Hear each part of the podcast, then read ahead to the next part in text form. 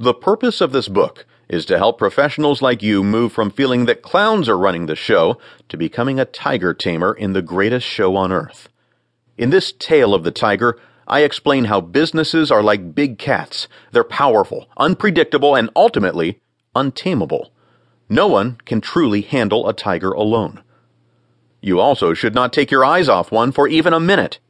However, with preparation, focus, and expert assistance, you can bend the tiger to your will and give people a heart stopping experience.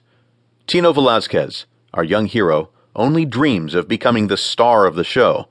But if he wants to be the star, he's going to have to learn a few major lessons and get to know the circus inside and out. Fortunately, the Cirque Maravilla has a few seasoned mentors who are willing to show him the ropes. If you are willing to join them on the journey, they might have a little wisdom for you too.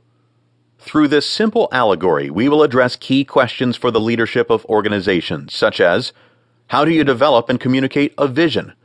What does it take to build effective teams? How do you get everyone on the same page about a SWOT? How do you execute on plans and quickly assess whether these plans are working effectively? You may be a middle manager on the cusp of moving up, or an administrator tasked with expanding your company's base of influence. Maybe you are employed at a business generating 350 to 800 million in annual sales, or the owner of a business this size.